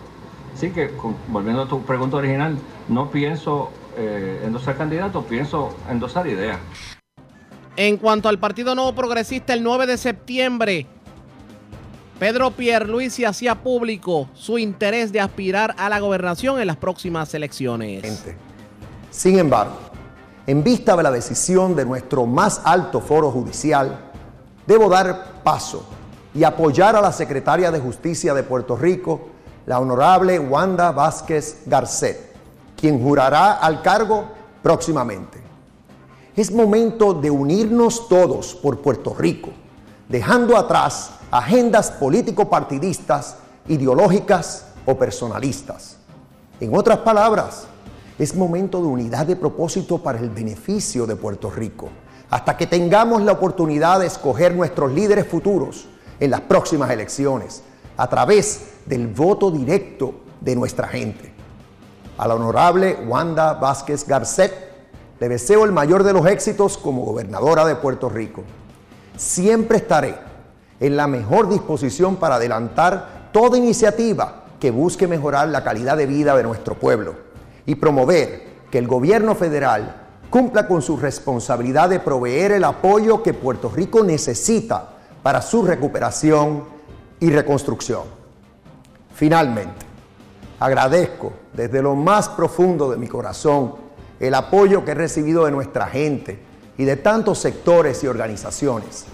Asimismo, agradezco el apoyo de todos los representantes, senadores y alcaldes que se expresaron a mi favor en estos pasados días, en los que le brindé a Puerto Rico lo mejor de mí. De hecho, posterior a ello hizo el anuncio oficial Pedro Pierluisi de su aspiración y tan reciente como el pasado fin de semana entregó todos los endosos requeridos por ley para aspirar al escaño como gobernador, escaño que fue que le perteneció por una semana. ¿Cómo usted está hablando de crear su propia estructura, de las recaudaciones? Ya se está montando, o sea, ya está. ¿Cómo usted, cómo, cómo si monta una estructura electoral tradicional puede presentarse como una alternativa diferente a la gobernación? No, es que esto no es cuestión de tradiciones, es cuestión de que, de que tú, para poder eh, movilizar el voto y proteger el voto, necesitas personas de carne y hueso por todo Puerto Rico. Son miles de personas que vas a necesitar. Yo lo que estoy diciendo con el mayor respeto eh, a todos los que aspiran es que eh, yo no voy a depender de la estructura del partido, esa está para disposición de todos. Pero Pierluisi no quedó solo en la contienda porque la actual gobernadora Wanda Vázquez tomó la decisión de aspirar a la gobernación y esto a pesar de que la gobernadora se había expresado previamente en el sentido de que no iba a aspirar al escaño que hoy ocupa en las elecciones del 2020. Esto fue lo que dijo la gobernadora Wanda Vázquez y del llamado verano del 2019. Se logra demostrando que Puerto Rico está de pie, que somos un pueblo íntegro, trabajador y recordando constantemente a nuestros conciudadanos americanos el peso que trae consigo el trato desigual que representa nuestra condición colonial. Como gobernadora, continuaré trabajando por nuestra gente sin importar de dónde vienen y si comparten o no mi ideología. Les he demostrado integridad, compromiso y honestidad. No les venderé sueños, les presentaré como hasta ahora una realidad, no una utopía. Ofrezco mi sacrificio, mi voluntad, experiencia y sobre todo mi deseo de que todos vivamos en paz. Cuento con la fe en Dios y en mi pueblo y en la seguridad de que juntos podemos hacer más. Como un solo pueblo conquistaremos nuestros anhelos, juntos alcanzaremos nuestras metas y construiremos un mejor futuro para nuestros hijos, para nuestros nietos y para nosotros mismos. Es por eso que continuaré escuchando su sentir. Serán ustedes quienes dirigirán sus preocupaciones, sus problemas y necesidades En cuanto a política se refiere, en otros partidos políticos, surge el movimiento Victoria Ciudadana en el 2019 y aspirarán de hecho a lograr escaños en diferentes lugares como legislatura e inclusive la gobernación y será Alexandra Lúgaro la candidata a la gobernación. Por el partido, por el partido independentista puertorriqueño es Juan Dalmao quien se convierte en el candidato a la gobernación. Vamos a otro tema porque se pierde una tradición de décadas y hablamos de las peleas de gallo. Se luchó para evitar que la prohibición entrara en vigor, lamentablemente no se logró y vamos a resumir un poquito lo ocurrido en este año con las peleas de gallo. Éramos cuatro gatos, pero la gata parió y mira que muchos somos. Miedo, muchachos. Es importante que nos mantengamos unidos en esta lucha. Pero es importante también que contemos con los argumentos necesarios para poder defender, ir blindado allá a Washington con todos los argumentos y que sean esos los que griten el reclamo de cada uno de ustedes, avante del deporte del pico en las escuelas. Hace muchos años hubo un intento parecido y un senador republicano defendió aquí de Puerto Rico Martínez Nadal, las peleas de gallo y fueron restituidas. Y si se hizo una vez, lo podemos hacer de nuevo, compañeros y compañeras. Bueno, ya ustedes vieron, nosotros pensamos, esto es una manifestación, la primera creada por la industria de gallo. En menos de dos semanas, nosotros prácticamente no, no tuvimos que traer ni un solo recurso, porque toda esa guagua de sonido, tarima, todas fueron donadas. Traímos la, prácticamente todos los alcaldes de la isla, hasta el alcalde de Mayagüez, que para traerlo a San Juan ustedes saben que es un poco complicado, estuvo con nosotros, ocho, guaguas salieron de Mayagüez y entiendo, ¿verdad? Estamos súper contentos y que el gobernador nos recibiera y todo su equipo de trabajo lo está poniendo a disposición para, dar esta batalla. Estuvimos con eh, eh, compañeros eh, que apoyan el, deporte gallístico en Puerto Rico y nuestro subsecretario de la Gobernación, nuestro director de PRAFA, escuchando los reclamos, las preocupaciones y obviamente esta manifestación se dio a principios de año, cuando todavía el gobernador lo era Ricardo Rosselló. Posteriormente se dieron otros eventos que tienen que ver precisamente con las peleas de gallo. Y para que ustedes tengan una idea, la gobernadora Wanda Vázquez aprobó, firmó un proyecto para que se pudiera de alguna manera, eh, digamos, evadir lo que sería eh, pues la aplicación federal de la orden federal, claro está, esto no fue suficiente para detener el proceso. Así las cosas, lamentablemente, las peleas de gallo, pues, al momento se mantienen detenidas y son muchas las galleras que no están en funcionamiento. La red le informa. Y nosotros vamos a una pausa y cuando regresemos resumimos las noticias más importantes del ámbito internacional con los compañeros de La Voz de América. Este es el resumen de Noticias 2019 de la red informativa. La pausa, regresamos en breve. Este es el resumen de noticias de la red informativa de Puerto Rico. Este es el resumen de noticias de la red informativa de Puerto Rico. Bueno, señores, a la parte final del resumen de noticias 2019 de la red informativa de Puerto Rico, llegó el momento de que resumamos lo más importante acontecido en el ámbito nacional e internacional. Y es Yoconda Tapia, de La Voz de América, quien nos dará información y pasará revista sobre lo acontecido desde el mes de enero hasta ahora el mes de diciembre del 2019 a nivel de Estados Unidos y el mundo. Esta es la voz de América desde Washington, D.C. Resumen y análisis informativo 2019. Soy Yoconda Tapia y tengo muchísimo gusto en ser la anfitriona de este programa especial en el que les presentaremos la visión de los temas más importantes del año, aquellos que marcaron la pauta informativa en 12 meses de múltiples acontecimientos a los protagonistas de las noticias y a los expertos en un programa de análisis en profundidad. El escenario político estadounidense estuvo muy activo en 2019 en el tercer año de gobierno del presidente Donald Trump se tuvo el desenlace de la investigación de la supuesta injerencia rusa en las elecciones de 2016 y los demócratas en el Congreso iniciaron un proceso de juicio político al jefe de Estado estadounidense.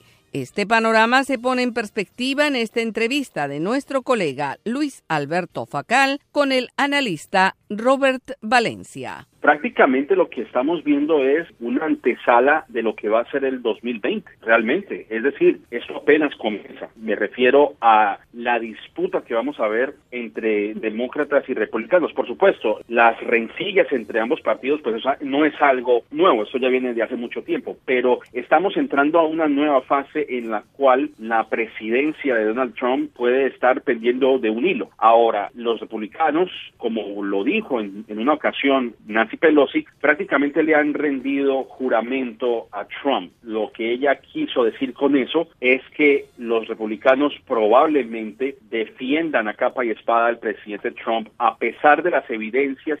A propósito de eso, los republicanos dicen que la recolección de datos no fue completa y cuestionan que hubo entrevistas que fueron secretas, digamos que no fueron públicas. Hay entrevistas en las cuales se hacen en privado. Yo creo que incluso los demócratas osaron en transmitir estos, eh, estos testimonios eh, en vivo y en directo, como lo vimos en semanas anteriores. Y cuando yo digo que se tomaron el riesgo de hacerlo es por dos razones. Primera, obviamente, yo creo que como legisladores entienden que antes de ganar un juicio político están tratando de ganar el juicio de la opinión pública. Poner al aire libre todo lo que ha acontecido desde, desde aquella llamada que realizara el presidente Donald Trump con el presidente de Ucrania. Por lo tanto, yo creo que los republicanos, la, la defensa que ellos tienen, que el presidente haya dicho textualmente quid pro quo o necesito que nos haga un favor, que fue básicamente lo que dijo por lo menos en, los, en las transcripciones que hemos leído, pero lo que se dice es que el presidente nunca eh, utilizó esas palabras. Lo que hemos visto realmente es simplemente que los republicanos están tratando de defender al presidente porque hay que ver también, Luis, que el próximo año son las elecciones presidenciales. Eso te quería preguntar, ¿qué incidencia va a tener esto en las elecciones tanto para los demócratas como para los republicanos? Yo creo que lo más probable es que ya tengamos algún tipo de resolución, incluso algunos otros analistas también lo han mencionado, que para el segundo trimestre del 2020 tengamos un resultado definitivo. Y viendo cómo se están moviendo las cosas de forma acelerada, no me extrañaría que ese fuera el caso. Tú mencionabas también el informe Moller, que fue uno de los temas que tuvo al país en vilo, digamos, desde casi el comienzo de la presidencia de Donald Trump. ¿Qué reflexión haces sobre ese informe Moller? Pues yo creo que es lo que hemos comprobado, es una prueba flagrante de cómo un poder externo como el ruso influyó en las elecciones del 2016. Yo creo que los demócratas, en su afán de demostrarle al público los entresijos, ¿no? De lo que es la política estadounidense, pues decidieron eh, transmitir en vivo y en directo por televisión esta comparecencia de Mueller ante el Congreso, pero no les funcionó porque Mueller prácticamente no se iba a incriminar, simplemente repitió lo mismo que repitió cuando emitió su informe, en el cual decía que eh, pues que el presidente no estaba completamente exonerado, pero que no podía probar una orden directa del presidente para infringir en las elecciones del 2016. Y para terminar, Robert, si tuvieras que calificar este año político 2019 en Estados Unidos, ¿cómo lo calificarías? Ha sido una tormenta política, bueno, lo ha sido en los últimos tres años, obviamente la figura de Donald Trump es una figura controversial, pero yo creo que este año indudablemente es el año en el cual el presidente se ha visto eh, tambaleando, por ponerlo de esa manera. Yo creo que la presidencia de Donald Trump nunca había estado en riesgo como lo ha estado este año. Y en gran parte, los acontecimientos que se analizaron en esta entrevista de Luis Alberto Facal con Robert Valencia tendrán un impacto en lo que se anticipa será una intensa campaña entre demócratas y republicanos con el propósito de lograr el voto ciudadano en lo que será una reñida contienda electoral. Resumen y análisis informativo 2019. Y como todos los años, la inmigración y las medidas del gobierno y el Congreso fueron noticia. Varias caravanas partieron de Centroamérica. El gobierno del presidente Trump tomó una serie de medidas que cambiaron el enfoque de la inmigración. Nuestra colega Cristina Caicedo Smith analiza el tema en esta entrevista que realiza al abogado experto Diego Ferreira. Lamentablemente tengo que hacer una evaluación bastante pesimista de cómo se desarrolló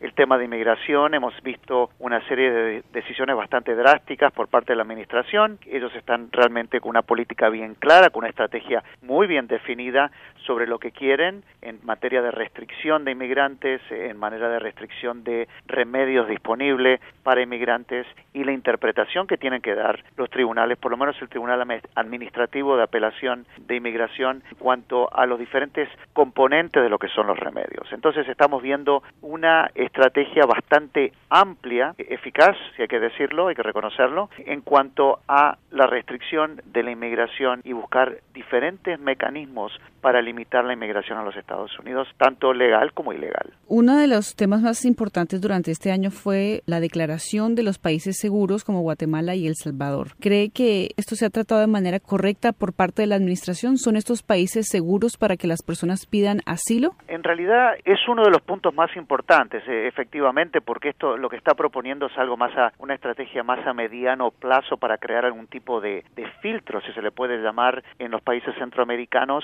para evitar el flujo de personas a los Estados Unidos, yo creo que como indiqué anteriormente, es parte de una estrategia bien amplia. Estas son las cosas que agarran atención, estas son las medidas o decisiones o, elementos que ellos impulsan que atraen atención de, los medios y de la gente, pero hay muchas otras cosas que ellos están realmente promoviendo que tienen un efecto bastante importante. En cuanto a los acuerdos con Centroamérica, son, son acuerdos que va a mediano plazo. Eh, hay muchos elementos que tienen que dilucidarse todavía, no solamente en la implementación de estos acuerdos, sino también en las evaluaciones de los países. Uno ve los informes del Departamento de Estado en cuanto a los derechos humanos en El Salvador, por ejemplo, en Guatemala, y uno ve un análisis bastante negativo en cuanto a la capacidad de controlar elementos criminales, en cuanto a la corrupción, en cuanto a la debilidad institucional. Entonces se vuelve un poco contradictivo que Estados Unidos se adhiere a una serie de tratados para la protección de las personas que están realmente escapando de, ciertos tipos de, peligros y de persecución y ahora esperar de que eh, soliciten asilo en países que mismo Estados Unidos está indicando de que no son países seguros. ¿Cuál ha sido esa percepción por parte de los inmigrantes que están aquí en Estados Unidos, que están en un proceso de asilo? ¿Cómo ha sido este año para ellos eh, con estas políticas que se han venido desarrollando durante el 2019? Ha sido muy duro, lamentablemente se ha desarrollado un pesimismo eh, generalizado que se entiende, por supuesto, porque han implementado numerosas, numerosas, numerosas medidas que eh, estaríamos días hablando sobre todo lo que se ha implementado a diferentes niveles para básicamente generar obstáculos, para hacer más problemática eh, la implementación de medidas existentes. Entonces, como no han podido cambiar la ley de inmigración, han eh, implementado políticas, han implementado medidas burocráticas que obstaculizan muchas opciones que existían hasta recientemente que había había un mecanismo que facilitaba la implementación de elementos que están en la ley. Ahora simplemente todo lo que estamos viendo son obstáculos, tanto en la burocracia, tanto en las decisiones eh, por parte de la Junta de Apelaciones de Inmigración, en la postura que está tomando las oficinas de fiscalía, en las posturas y las interpretaciones que está tomando eh, USCIS, que es la oficina que da eh, beneficios. Entonces se ha vuelto muy difícil, los inmigrantes lo están reconociendo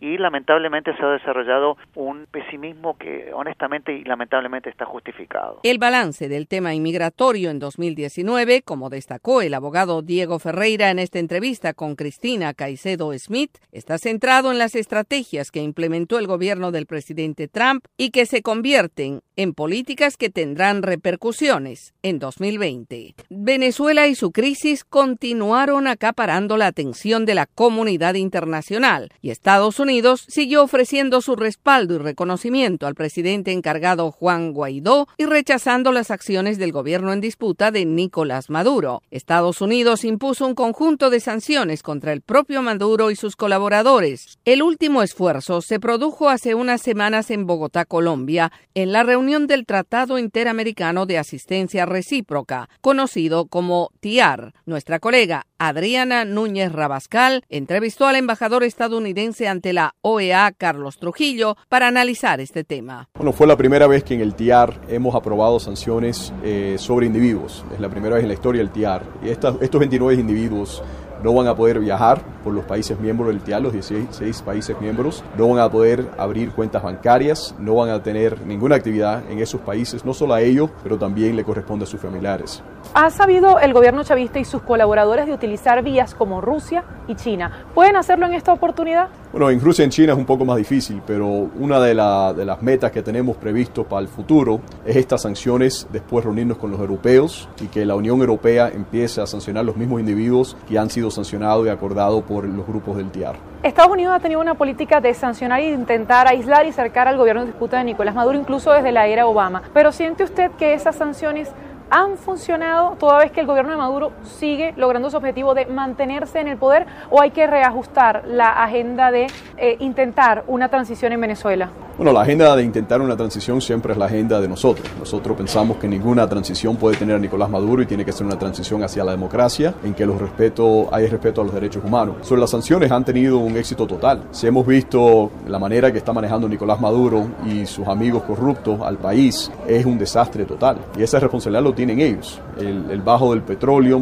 la manera que ellos no pueden salir del país, la manera que le hemos sancionado muchos los bienes que han sido robados del pueblo venezolano, han sido sancionados y capturados acá en los Estados Unidos, en otros países del mundo. So, han, tenido, han tenido éxito y es solo el principio, no es el final. Por ejemplo, este tema de las sanciones hacia todos estos funcionarios. Decían ustedes en esa lista Alex Saab e incluso otros de los funcionarios que han participado en esquemas de corrupción a partir del hambre de los venezolanos.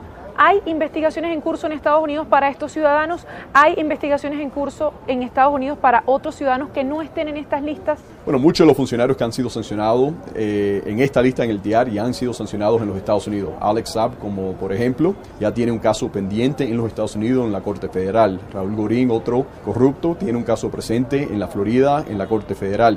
Pero estos solo son uno de los nombres que han sido sancionados en los Estados Unidos, como hemos visto por más los últimos casi dos años. Hemos seguido con las sanciones la, la, presión individual a uno de los individuos más corruptos. Eso va a seguir y en las próximas semanas vamos a seguir con esa presión bilateral también. Habla Estados Unidos en repetidas oportunidades del eje Cuba, Nicaragua, Venezuela, pero ¿puede Venezuela con menos posibilidades de vender su petróleo en el mundo?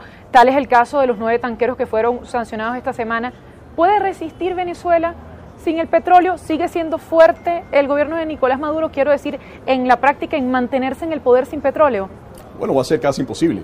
El, gobierno de Nicolás Maduro es un narcoestado. Ellos se mantienen en el poder por vender eh, corrupción, vender acceso. Eh, el, crimen organizado los mantiene en el poder y más que nadie las personas que están hoy en día controlando a Venezuela es el régimen cubano. Eso lo tenemos bastante claro, que Nicolás Maduro sin los cubanos hoy en día no sería el presidente ilegítimo de Venezuela. Era Carlos Trujillo, el embajador de Estados Unidos ante la OEA, en esta entrevista con nuestra colega Adriana Núñez Rabascal. Bueno, ya ustedes escucharon, con esto concluimos este resumen de noticias 2019 de La Voz de América. Esperemos que el 2020 sea un año de muchas bendiciones. Regreso en 2020 hasta entonces. Que la pasen bien. Este es el resumen de noticias de la red informativa de Puerto Rico.